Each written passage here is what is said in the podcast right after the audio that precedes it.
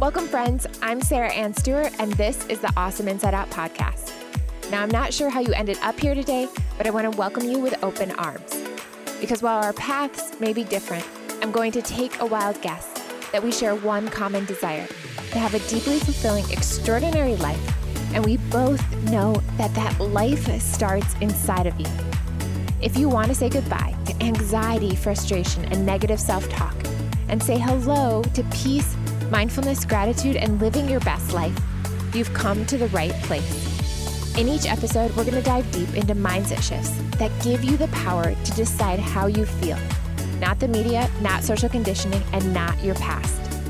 Then you'll discover how to use this inspiration and this new sense of confidence to be the best you, the you that you are meant to be. So get ready. It's time to feel incredible from the inside out. Hey there, thanks so much for tuning in to another interview episode on the Awesome Inside Out podcast. If you enjoy this conversation and you get value from the wisdom shared today, the absolute best way that you can always support, which means the world to me, is by sharing on social media and with the people that you love. Also, leaving a review ensures that other people around the world will get notified and have access to this content. So, thank you so much in advance for being here and being part of this movement. Also, make sure to stay till the end as I'm going to offer some applicable takeaways and a fun challenge this week to upgrade your health and your life. All right, so every day in my coaching practice, I hear from individuals who feel guilty and frustrated that they can't revamp their entire lives overnight. They feel frustrated that the very nutrition and wellness protocols that are suggested to them actually add more stress and busyness to their lives. And so this is ironic, right? But there is actually a number of simple ways you can improve your life without completely appending everything that you've been doing. And so, to help us dive deep into how you can truly connect with this personalized health journey that works with you, works from a place of patience, intuition, and deep understanding, I invited the incredible Phoebe Lapine to sit down with us and talk about her journey of revamping her life through what she defines as a year long wellness project. Phoebe is a best selling and award winning food and health writer, chef, wellness expert, culinary instructor, and autoimmune Hashimoto's and SIBO advocate and speaker. She's the host of the SIBO Made Simple podcast, where she equips individuals with information on how they can overcome their own underlying gut issues. And she also just released her second book, SIBO Made Simple. In our conversation today, we dive deep into why SIBO is often overlooked, why your body has such a powerful microbiome and some myths about it, and how you can navigate healthy diet protocols with balance. And so, if you're struggling with gut issues or wondering why it feels like maybe you're doing everything right, but you aren't making progress towards your health, this conversation is perfect for you. Hi, Phoebe. Welcome to the Awesome Inside Out podcast. I'm so excited to reconnect with you. Same. Thanks for having me. Yeah, I remember we met in New York at a party my husband and I were hosting. And I remember through connecting, I really fell in love with your work and all of the impact that you're making in the health and wellness space. So, really excited to have you here today. Thank you. I'm sure it was like at a very different point in my health and professional journey even then than I am today. yeah, it's amazing to just see our businesses evolve evolve and change and shift based on our stories and what we go through, which brings me to your first book, The Wellness Project, where you share this beautiful year long investigation of what finally helped you heal from an autoimmune and thyroid condition. And so I wanted to start there for the listeners that might not know your personal story or your journey and bringing them back into that and what it took to really heal from the inside out, because that's what this podcast is about. It's about, you know, going within physically, mentally, emotionally, spiritually to create these these healing, miraculous uh, experiences. Absolutely. So I kind of got my start professionally in the food world as like a food woman of many trades, doing a million odd food jobs around New York. And ironically, around the exact same time, I was diagnosed with Hashimoto's thyroiditis, which is an autoimmune disease that affects your thyroid gland. And, you know, most women who have Hashimoto's or some sort of thyroid condition never get diagnosed or, you know, have to fight through many doctors in order to get mm-hmm. that precise autoimmune side of the diagnosis. And so, in retrospect, I was incredibly lucky. I was diagnosed by my regular childhood doctor in my annual blood work. And, you know, she just explained that it was totally normal, nothing to worry about, affects so many women, especially in their early 20s as it starts to crop up. And, you know, it was totally fixable, just had to be on medication for the rest of my life. And so that last little bit, I was like, hmm, that didn't really jive with me. I wasn't like particularly like naturally minded, but I definitely grew mm-hmm. up in a household that was. And, you know, my mom was really into homeopathy and you know, bought organic before it was cool and like shopped at the health food store. That said, you know, she like took prescription medication and like I was on birth control pills. So obviously it wasn't to a certain extreme. But for whatever reason, I was like, you know what? Uh, that doesn't sound great to me. So I'm just going to go on living my life. And mm. I just kind of pretended the conversation never happened. So, you know, there was like some maturity there, but then like really also a lot of immaturity too, because I didn't really feel like, you know, digging deeper and going with it to figure mm-hmm. out how to heal in other ways. But, you know, everything happens for a reason. And I guess, you know, I was meant to kind of slowly wear myself down to some sort of rock bottom. And I definitely got there, you know, especially working as a chef and caterer. Like it was a very physically demanding job. I was not treating myself well, like after hours both nutritionally and, you know, mm-hmm. my social life was definitely on the fun side. And so eventually, you know, I just, all of it caught up with me. I was basically like in the fetal position every time I ate. I like had to stop exercising because I would get this horrible cramp, like just trying to run half a block. And I was exhausted all the time, which is, you know, Hallmark Hashimoto's symptom. And then, of course, I wasn't sleeping through the night because I was waking up with night sweats and horrible insomnia. I had like terrible tingling in my hands and feet. And just like, you know, I didn't quite understand the time, but your thyroid is really like your internal thermostat. And mine was completely off. I would be, you know, freezing cold most of the time. But then if I would like climb the subway steps, I'd have to like rip off my jacket because I'd be pouring sweat sweat. And most of all, I would say it was like the the vanity side of things that got me to like stop and pay attention because my skin mm. was a total mess. I had this rash called perioral dermatitis like around my nose and mouth. And that had been kind of like an annual thing for a long time, like even through high school. But it just got to the point where like even, you know, whatever horrible thing my dermatologist prescribed, like steroid cream or antibiotics, like nothing was working anymore. It just like was not going away. So eventually I ended up, you know, in the office of someone with a more holistic perspective. And they put me on an elim- elimination diet and tested for food sensitivities and kind of just explained to me like the very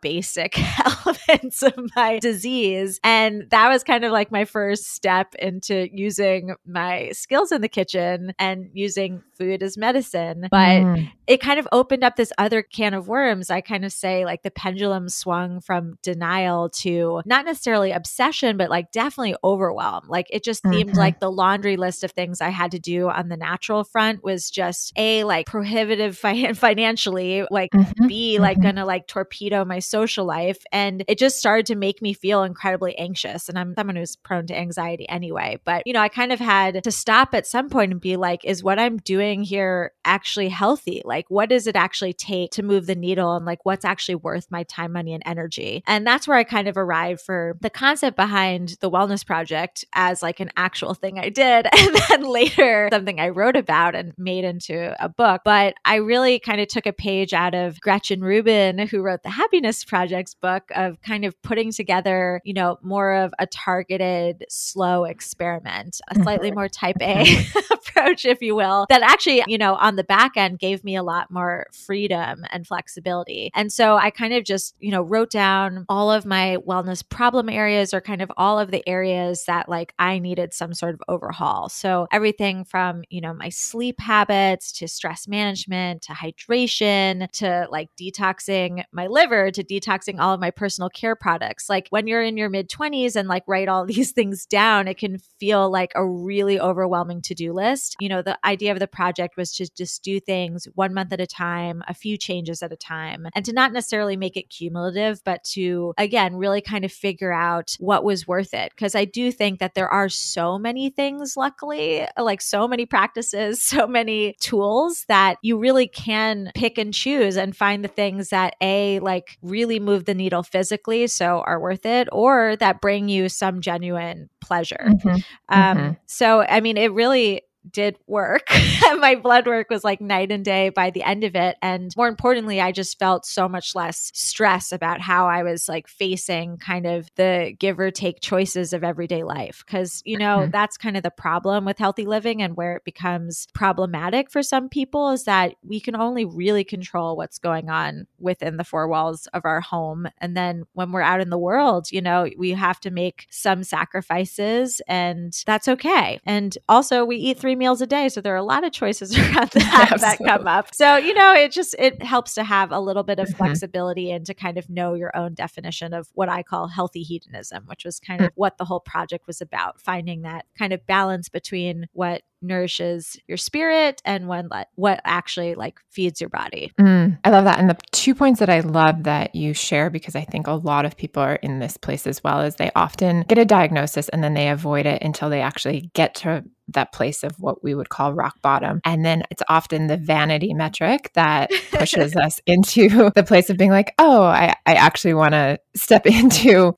into my health and wellness or actually go to the functional medicine doctor or the integrative doctor or the naturopath naturopath to, to really dive deeper into what's going on. And, and there's nothing wrong with that. But I just want to share with the listeners that it's something to become aware of, right? It's like, am I avoiding this diagnosis when really there are practical steps that you can take? And, you know, from a vanity place, how do I shift this into a self love, self worth, yeah. self confidence place and doing the inner work, which I know you did over that year, right? Of like really diving into the to the inner space of like what is the root cause of this and what why how do I shift my mindset in order to take on these different practices over the entire year and integrate these as healthy habits that are sustainable. And that's why I love this idea of healthy hedonism, which you share is like simply put, it's doing right by your body without giving up your life. And I believe this is a topic needed more than ever right now because as the cases of chronic illness are increasing and individuals are hearing about holistic solutions, they often go into this panic, right? Of like mm-hmm. feeling like, oh my gosh, I have to rehaul my whole life. So, were there any mindset shifts or any maybe self care practices that you did that really help integrate this? Okay, I'm going to give myself this year to be patient and to to heal, and it doesn't have to be this quick fix that we hear about all the time. Yeah, marketers and you know the whole culture of dieting is basically a quick fix. Totally. Yeah. No, I was definitely trying to avoid the quick fixes. That said, I do think that there were certain areas where kind of a one time change that maybe took a little bit more upfront investment, but then I just like never had to think about again mm-hmm. really mm-hmm. useful because again, it's like it's the stuff that's really like occupying our mind and, you know, plaguing us, you know, with decision making that I think can be a little bit corrosive. So I don't know, some examples for me was putting a filter on my tap and my shower. There's just unfortunately a lot of junk in our tap water, even if it's from a well, just because there's so many chemicals in our environment right now. And especially for those with autoimmune disease, like that kind of toxic burden, just finding ways to slowly lessen it is really important. And it's not, unfortunately, you know, the kind of change that you will like wake up and notice like a black and white, mm. you know, health benefit in the same way that you will with diet, which is why, you know, people can use diet as like such a means of control for better or worse. It's because you really, you know, do see the most immediate results. But I felt so much better, you know, knowing I could kind of like safeguard my home in certain ways. And certainly the same goes for, you know, switching to more natural cleaning products and then slowly switching my beauty products over. That definitely, you know, probably took mm-hmm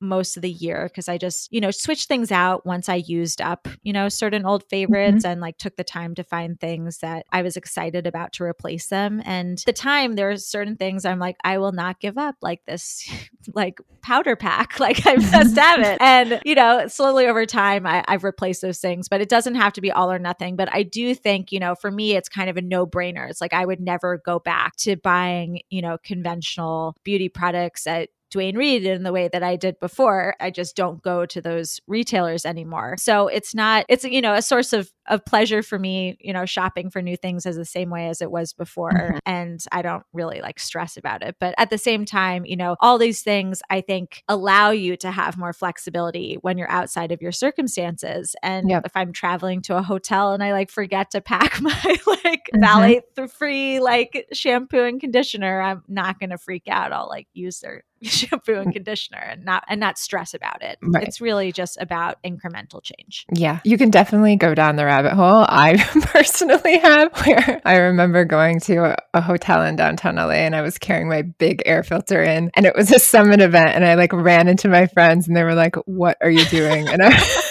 And I was like, I can't sleep without my IntelliPure. And I was like, this has gone too far. I need to reel this back. Funny. That's also what I have too. I have the IntelliPure. And, uh, yeah, it's an, and it's amazing, right? And it, it, you know, you do notice after a few months the the difference in sleep quality. You do notice the difference in your skin and how you feel and your mental clarity once you start transitioning a lot of these things out. But I, but at that point, I was like, okay, I need to reel this back. Like this is this has gone a little far. And it's about not adding that extra stress of like right. like you said if the world is going to present you with lots of different things and can't always stay in the in the scope of what you ideally would like to. And so you have to find definitely find the balance. And so i'd love to transition to your newest book uh sibo made simple which i love. The recipes are incredible. And i don't have sibo but i still love the book so much and it's on my counter and i'm always like sharing with my husband. I'm like can you cook this for me? Or, like I always try to inspire him to cook. But i think it's important to, to be talking about SIBO now because as the wellness world expands, there's a lot of talk about autoimmune and leaky gut and thyroid conditions, but SIBO hasn't been discussed to the extent that I believe it should be, given the fact that like 60% of all IBS cases are said to be caused by the small intestinal bacterial overgrowth. So for those that don't know about SIBO, I'm curious how you got into this this work and what inspired you to write this book. And then if you could just share a little bit about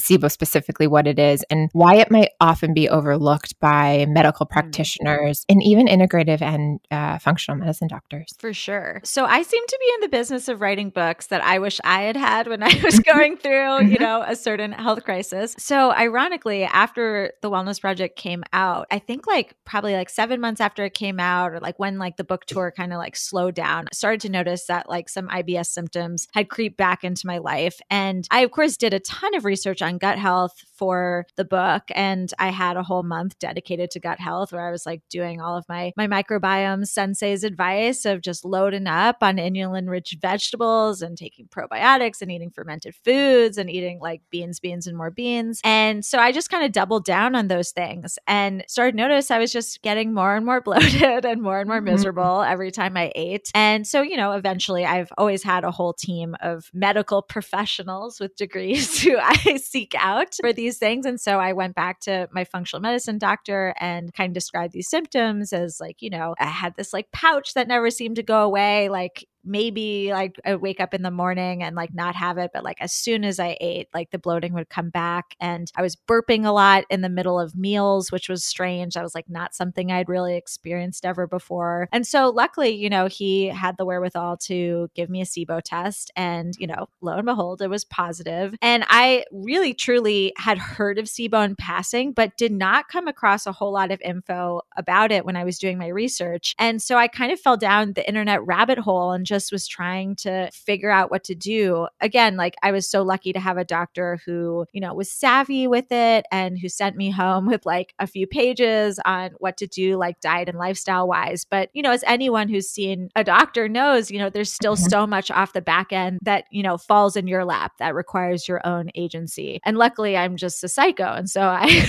went into like research overdrive. Mm-hmm. And it was just wild. Like, kind of what I came across was really confusing. There was a lot of conflicting conflicting opinions. So much of the research is still in its nascency. So there's a lot of question marks still. And, you know, every practitioner kind of had their own methods and range of treatments. And I just felt like, okay, well, I got to like synthesize all of this info for people out there and for myself. And that's kind of always what I do on my site anyway. So I ended up writing about it in kind of like a three part series and it was just wild. Like my audience immediately responded and was like, whoa, Oh, thank you. Like I have SIBO too, like blah, blah, blah, blah. And, you know, my mom, I joke in the book about this, but my mom at the time was like, Phoebe, how amazing. Like your audience like really seems to be resonating with the SIBO material. It's incredible that you're able to attract, you know, SIBO people so quickly. And I was like, no, mom, like my audience already has SIBO. and I now that I've learned more, there yeah. is actually a huge overlap with mm-hmm. Hashimoto's and of course and with many autoimmune diseases and SIBO. So I'll just give, you know, people a little primer for what it is. But as you mentioned, it stands for small intestine bacterial overgrowth. And really, I think, you know, kind of one of the issues in the wellness world as things get watered down for the general public is that a lot of people don't understand that when people refer to, you know, your good gut bacteria, your gut microbiome, for the most part, they're really referring to the large intestine. That's where the majority of those microbes live. It's where they facilitate and kind of the last leg of the digestive labyrinth. And other areas, you know, other organs, everything kind of has its own unique ecosystem. But the small intestine is not really designed to have a huge population of bacteria. It's where you absorb your nutrients. And, you know, if there are other critters kind of competing for that food, it can cause a host of problems. So, what happens with SIBO is just when those numbers proliferate and the population grows to a certain size and that bacteria starts eating your food and when they eat your food they release gas. And because you're now like kind of so far from an exit ramp that gas gets trapped and in the case of the burping tries to come out force its way out mm. any way possible. But more often than not kind of like the hallmark SIBO symptom is just really uncomfortable bloating. A lot of women you know report that they look like they're in their second trimester like super pregnant. And you know it's kind of like presses up against your ribs and just like feels like really palpable, uncomfortable distension. And as you mentioned, it overlaps hugely with IBS and is said to be, you know, kind of the root cause of a lot of you know, just kind of blanket diagnoses of IBS. And, you know, the, the hallmark symptoms of IBS are bloating and distension, abdominal cramping, diarrhea, constipation, or a mix of the two. And that's definitely kind of like the top line symptoms of SIBO. But then because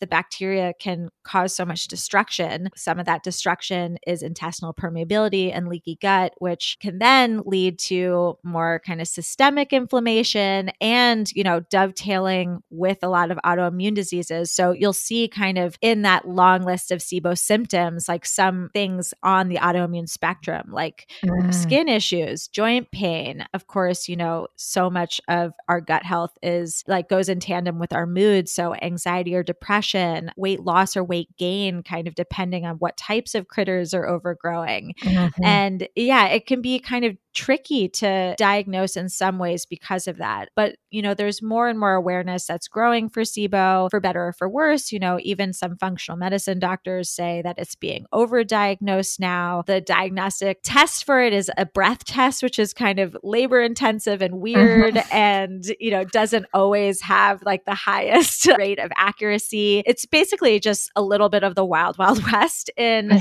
the world of SIBO. And it's kind of why there are so many really really niche practitioners who specialize in it. And those are kind of the practitioners that I ended up like really nerding out with. And I started mm-hmm. my own mm-hmm. podcast just on SIBO, which is also called SIBO Made Simple. But really, you know, there are just so many people who are leading the charge in both educating fellow practitioners and also patients on this. And hopefully, you know, I'm part of that group now too, which is nice. Yeah.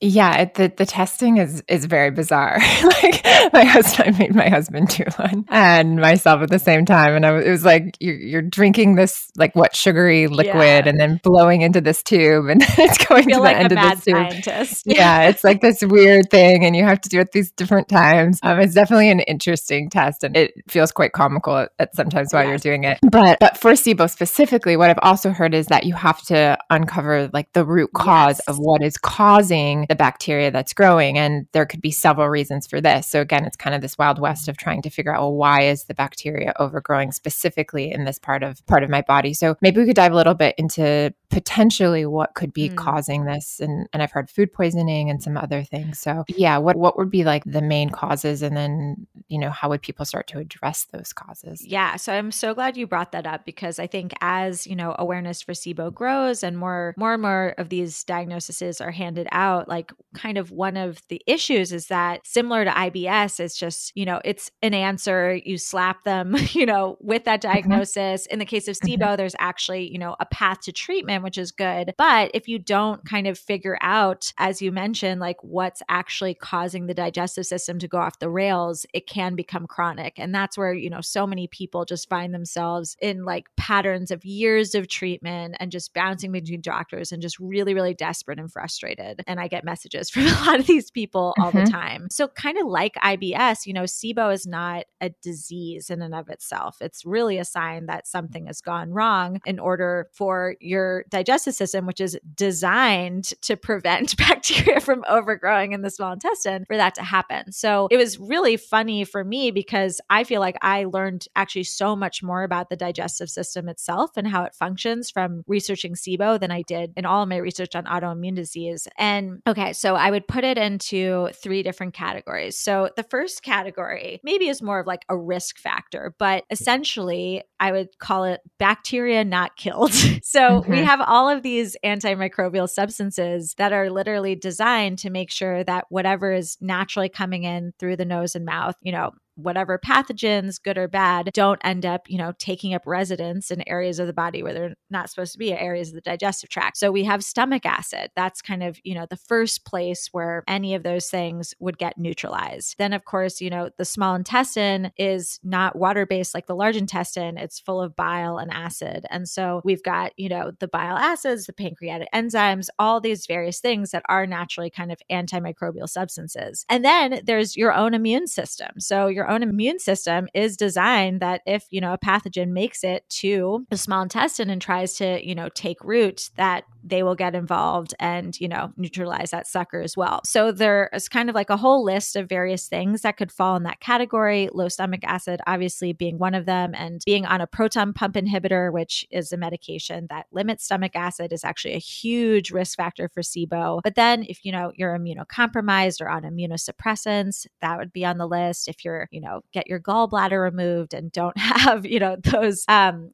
essential uh, substances, you know, funneling mm. to the small intestine, that would kind of fall on the list. And then, kind of the second bucket is something having to do with the mechanism called the migrating motor complex, which is kind of responsible for cleaning up after a meal in the small intestine. It's what essentially makes sure that there's no kind of debris left behind, whether that's food or, you know, bacteria or anything. Our small intestine is incredibly long and windy. There's like a lot of nooks and crannies and opportunities for things to get left behind or for an opportunist to like pull off the highway and like take up residence and stay a while. So this kind of like propulsive motion, this propulsive movement that's fueled by your nerve cells, kicks in during a fasting state of 90 minutes or more. So, presumably in between meals. And it just is kind of like the street sweeper of your small intestines. Just make sure that all that stuff gets moved down the road. And so, it's said that, like, kind of a huge category of dysfunction that would lead to SIBO is something going wrong with this migrating motor complex. Unfortunately, there are a lot of different conditions and lifestyle factors down to, you know, medication Stress is, you know, really can mess with the migrating motor complex. It can also lower your stomach acid. Um, you know, eating too close to bedtime. There's like a lot of different things like that. And snacking, if you're, you know, snacking all the time, that migrating motor complex is not going to switch on in the same way that it's supposed to because, again, you need that fasting state. But then also, you know, conditions like Hashimoto's and a lot of autoimmune diseases that, of course, affect the integrity of the gut. So, you know, IBD, celiac, you know, any sort of uh,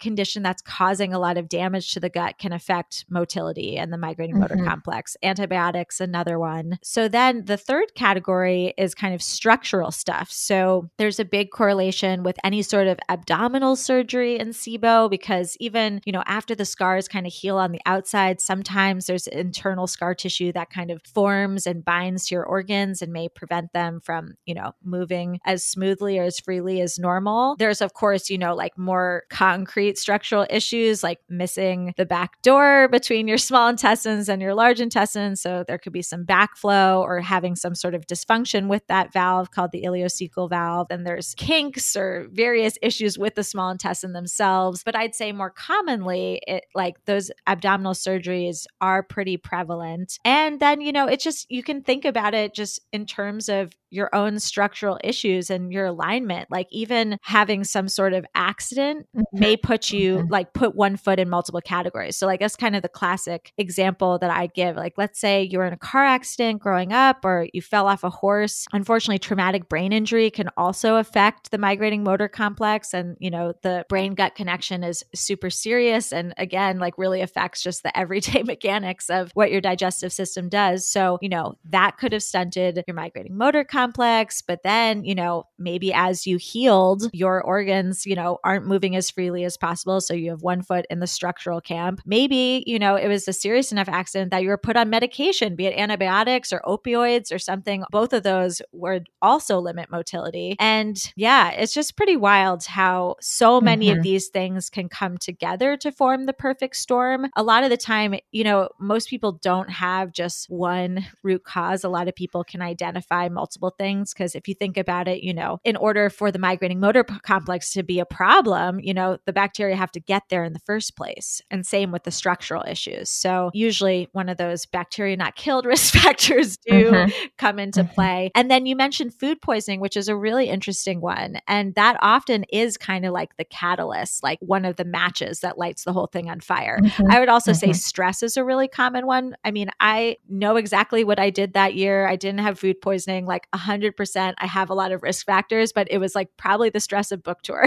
that lit that mm-hmm. match for me. So with food poisoning, you know, you have this kind of acute experience. It maybe lasts 24 to 48 hours. And you're obviously miserable during that time. But in the process of kind of warding off whatever pathogen has made it into your small intestine, your immune system can sometimes, through kind of a case of mistaken identity actually damage the nerve cells of the migrating motor complex. So that is not something you may notice, you know, in the moment. A lot of people like recover and, you know, feel fine a few days later, but then a few weeks or a month down the line start to have this kind of IBS stuff cropping up. And it's mm-hmm. because, you know, kind of with that stunted migrating motor complex stuff has slowly, you know, accumulated over time to the point where maybe it can be the tipping point to an overgrowth. But yeah, that's kind of one of a really interesting case because it is kind of like autoimmune reaction that may not be a long term thing, but then can cause, you know, kind of this short term or midterm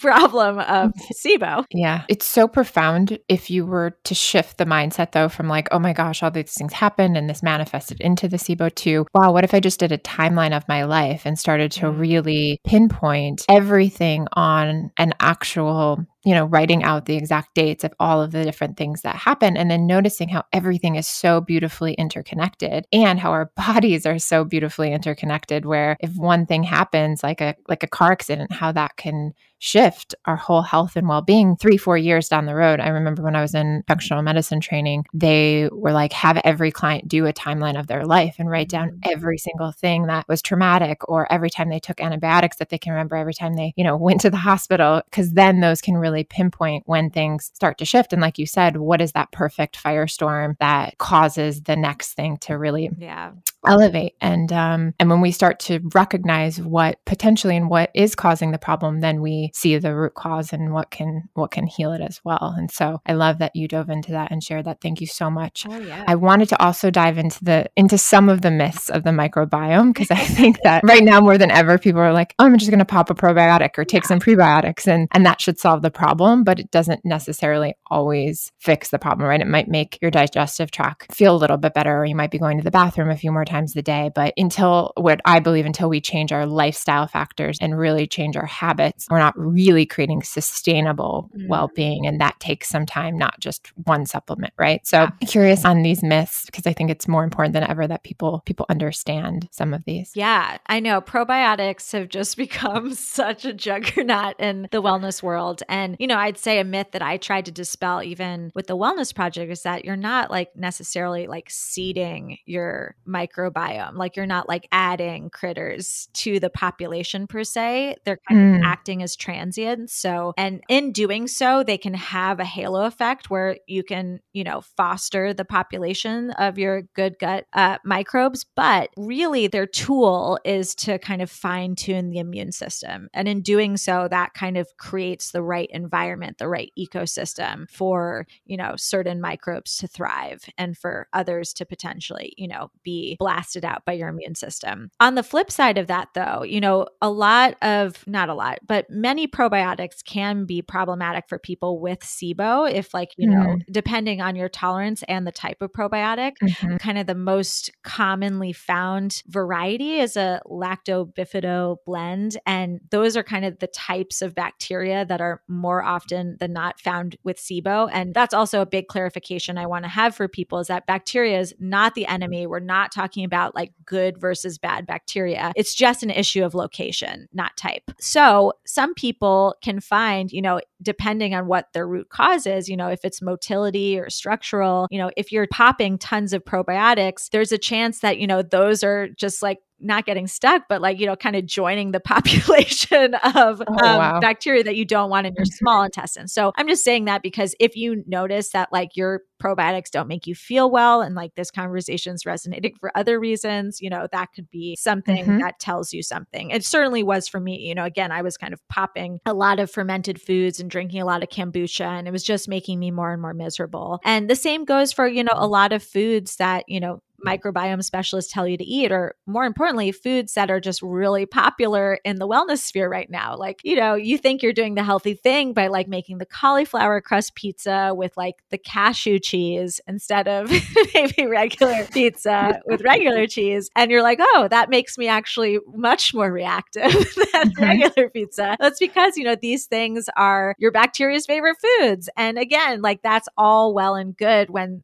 the bacteria is in the right place and you want to be feeding them, but it can make you really miserable when they're in the wrong place and you're feeding them things that like are quite gas producing. Um, mm-hmm. So yeah, just things to keep in mind. And I don't know, I'm trying to think of other myths. Um, I mean, one one myth I kind of always gravitate to like is just the idea that we need to be snacking and we need to be like mm-hmm. eating lots of, you know, some people need lots of small meals throughout the day. Like, okay, sure, like we all metabolize differently but if you think about, like, again, just the mechanics of our digestive system, like, no, like our body's actually built to be going through longer periods of time without eating anything so that our system has time to catch up. And I think it's really important for people who have, you know, kind of slower, more stagnant sy- systems. Certainly, Hashimoto's people fall into that category. And, you know, if you have blood sugar issues, you know, or other hormonal imbalances and can't function on just, you know, three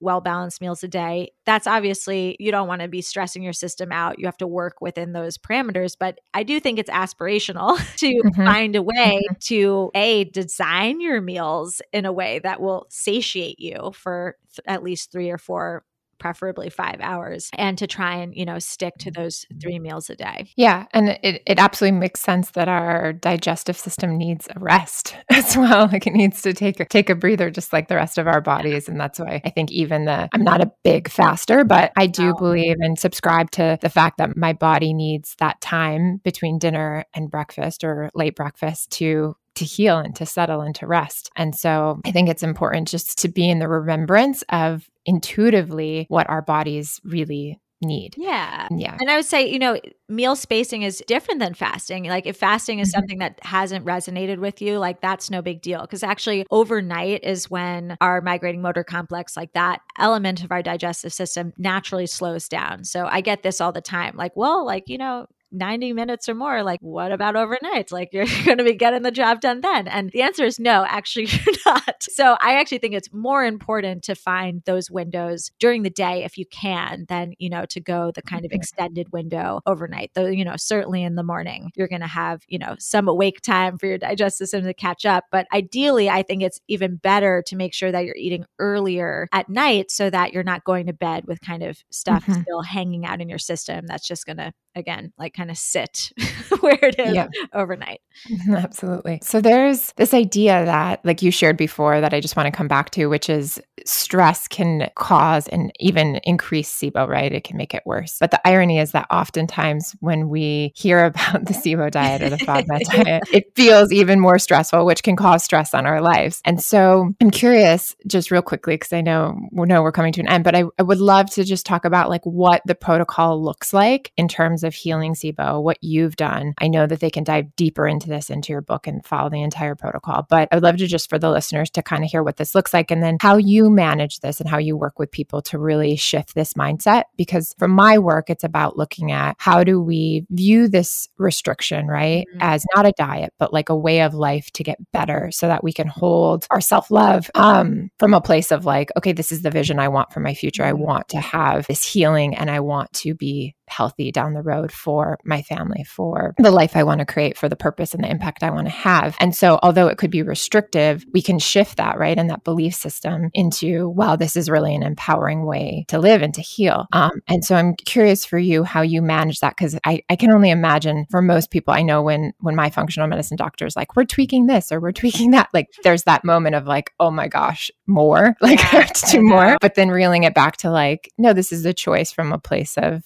of self love. And so I'm curious for you what that's looked like and then what this protocol has kind of looked like to heal. Yeah. So, I mean, more, most traditionally, like SIBO requires some sort of kill phase like and i would put that like that's the treatment. That is not mm-hmm. the healing. It's very different and i think that's actually where people can get into trouble with sibo is just thinking that you know just do the antimicrobials or the antibiotics and like then you're kind of done and like why am i feeling so symptomatic at the end of my treatment? I thought i was helping myself and it's because then there's this entire runway unfortunately of actually healing the gut afterwards that comes next. I will say though you know going back to exploring the root causes I do think that there are more alternatives cropping up that like we're getting concrete evidence for that just goes beyond the kind of traditional, you know, herbal antimicrobials or antibiotic route and just kind of going directly to some of the root causes. Like hypnotherapy is really incredible for IBS. It's very it's got great data attached to it. They're now doing more studies about it in SIBO. And again, you know, that mm-hmm. kind of targets the idea of like the stress and the mental component that mm-hmm. could be mm-hmm. driving some of these issues and, you know, exploring the possibility that like in just tackling, you know, that side of the coin, you could move the needle enough to actually get rid of your SIBO. And I do think that's possible. I think it's possible through body work. And certainly I think it's beneficial to be using some of these other modalities, even in conjunction with the kill phase, because you're going to be rehabbing some of the root causes at the same time. And I'm just offering the the possibility to those out there who have maybe already been through the ringer with SIBO to just go straight there to maybe experiment outside of the box with some of these things. Mm-hmm, so mm-hmm. then, yes, you mentioned the low FODMAP diet and just diet in general. That can kind of dovetail with the treatment phase in various ways, or every practitioner kind of does it differently. But more often than not, it kind of factors into like the healing portion of things. And the low FODMAP diet is essentially kind of like the opposite of what every microbiome specialist tells you to eat. It's like the no list are a lot of those ingredients that I mentioned, like cashews,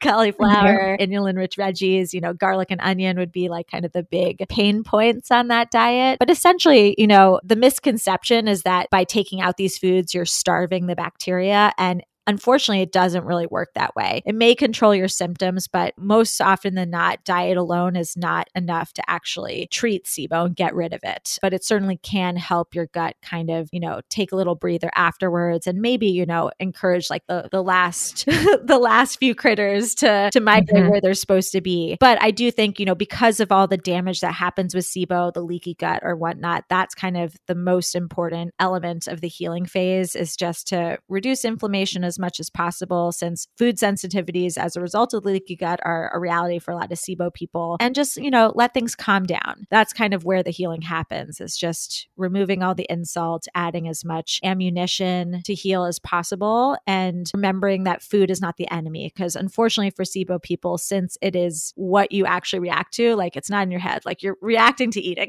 Right. um, it can Absolutely. make, you know, make your relationship with food a little bit tortured. And mm-hmm. especially, mm-hmm. you know, your relationship with a lot of healthy food foods, like a lot of vegetables. So I would just like encourage people and remind people that as much as, you know, it can be the source of a lot of the pain, it's also, again, like where all of the nutrients that you need to heal are going to come from. Yeah. And I love that you pointed out that about the vegetables because so often people come to me so frustrated and struggling because they're like, I feel like I'm doing everything right. And that can be a very discouraging point where then we flip the pendulum of like, well, screw it. Like I, I've done the veggie diets, I've done the plant based, I've done, I've done all these things, and yet I'm not getting better. And I think this is why knowledge and education and sharing these stories and, and our own personal journeys is more important than ever before because it's only through education that we can recognize, okay, it's not that you were doing anything right. Your intention was right. It's just that your body is responding to certain foods differently. And yeah. for a period of time, it's important to remove those and, and to heal. And so the work you're doing is so incredible. And I just so appreciate you in terms of where people can find you and your book and all the things. Can and I know you have a new course coming out, which is exciting yeah. as well. So I would love for them to just be able to find out more because I'm sure there's going to be a ton of people that are like, wow, this really resonates with me because I feel like I'm doing everything right. And maybe this is the missing piece. Yeah. So I have a website website called feedmephoebe.com with tons of free healthy recipes. That's kind of like what I do. And also, you know, free resources on SIBO if you want to learn a little bit more. You can also find my podcast. That's like, you know, 52 hours of free information about SIBO and a lot of the kind of overlapping conditions. And then for the book itself, you can go to SIBOmadesimple.com and there are lots of links to find it all over the internet and in physical bookstores too. And then my other website, I'm very decentralized, um, the Wellness Project is where you can find out more about that book. But more importantly, it's where I launched um, a course kind of off the back end of that book called Four Weeks to Wellness. And we're about to start our spring session. And I've had a lot of SIBO folks come through. I actually I was going to start a new SIBO course, but then it's funny, like a lot of the lifestyle habits that we kind of learned in that course that I kind of learned off the back of, you know, doing the wellness project mm-hmm. were so mm-hmm. important when it came to SIBO healing. Like it was just like kind of remembering all of the foundational stuff anyway. So I've had a lot of SIBO amigos through there, and it's been really helpful for them. There's a, a low FODMAP meal plan associated with that, and also a lot of more low FODMAP resources on that site too. Mm-hmm. Yeah, I love that, and I love the the piece that you shared that a lot of times these mindfulness components and these self care practices are going to be the same regardless of what you're healing. Oh yeah, I think that's really important for for listeners to hear here. So once you start integrating the meditation, the mindfulness practices, the journaling, the forgiveness components, it's going to be similar depending, you know, regardless of what you're healing. And the point that I think is really powerful is like, for example, if you did get in a car accident and you start to heal SIBO, that trauma may resurface. Mm-hmm. And that's mm. where the hypnosis and the meditation, the mindfulness and the self care really come in, right? And so it's integrating both sides. It's integrating the, the physical side with the emotional and mental side, and then also also the spiritual side. And I and I think that that's why it's so important to to slowly go through these practices. And your course sounds incredible for that because it can be integrated into anything that you're you're going through. So Absolutely. Yeah. So thank you so much again for being here. It was so wonderful to reconnect with Yay. you. I love what you're doing. And hopefully, maybe soon, someday when this pandemic is over, I will get to see you again in New York. Yeah, so I would love that. Thank you so much yeah. for having me. This was a pleasure. You're so welcome. I absolutely loved this conversation with Phoebe. And after listening to this conversation, I trust that you feel inspired to give attention to what your body truly needs without feeling you need to completely rehaul your entire life. And so when I work with clients, I always recommend starting with the simplest steps first. What is easy to integrate without the stress? And so there are so many simple tools at our disposal that really cost nothing and spark a really powerful impact that are these fundamentals of our health and well being that again are so overlooked. And so you've heard these time and time before. But I want to remind you to start by simply looking at the places in your life that you can integrate healthier ways of being that you already know about. So, for example, drinking plenty of water, getting a solid seven to eight hours of sleep breathing throughout the day, actually stopping and breathing and connecting to your breath, meditating, journaling, spending time in nature, specifically barefoot,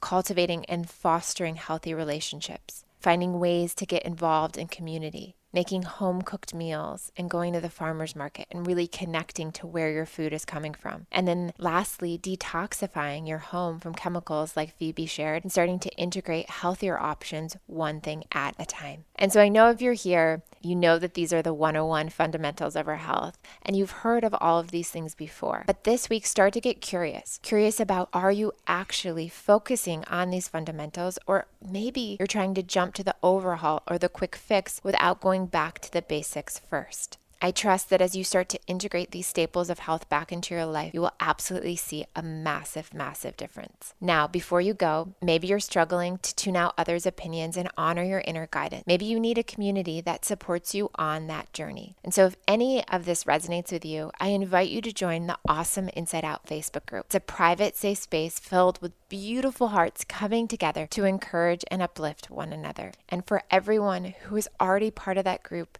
Thank you so much for helping us build such a beautiful community together. And so, if you enjoyed today's conversation, I recommend checking out my Monday coaching series. Every Monday, I drop 15 to 20 minutes of inspiration and love to help you start your week off right. And so that you can integrate one powerful mindset shift to really support you and help you throughout the week ahead. And also, as always, drop me a message on Instagram if you've been listening to these podcasts. I love hearing from you. Let me know what's resonating, what you want to hear more about, and how I can support you in becoming happier and healthier. This is really about a movement of us all coming together, and I want to celebrate you. So make sure to tag me in your post so that I can reshare. You can find me on the gram at Sarah Anne Stewart. And until next week, I'm sending you a massive virtual hug, so much love, and I trust that you will have an epic, beautiful, incredible week ahead. All right, that concludes this podcast. It is my honor to always share with you. But hang tight because I have one last thought. You are here right now because you are ready. Because while many of us share the feeling of wanting more, not everyone is willing to do what it takes to get it. But you are here, you are ready. So, this is your opportunity now to take what you just learned and implement it. Make a pact with yourself to put just one thing into action. Just one. Write it down, do it, and share it with me. And if you benefit from it, it would mean the world to me if you could please spread this movement and share it with one person who you know would also benefit. We are all in this together, so thank you for being here and part of this movement.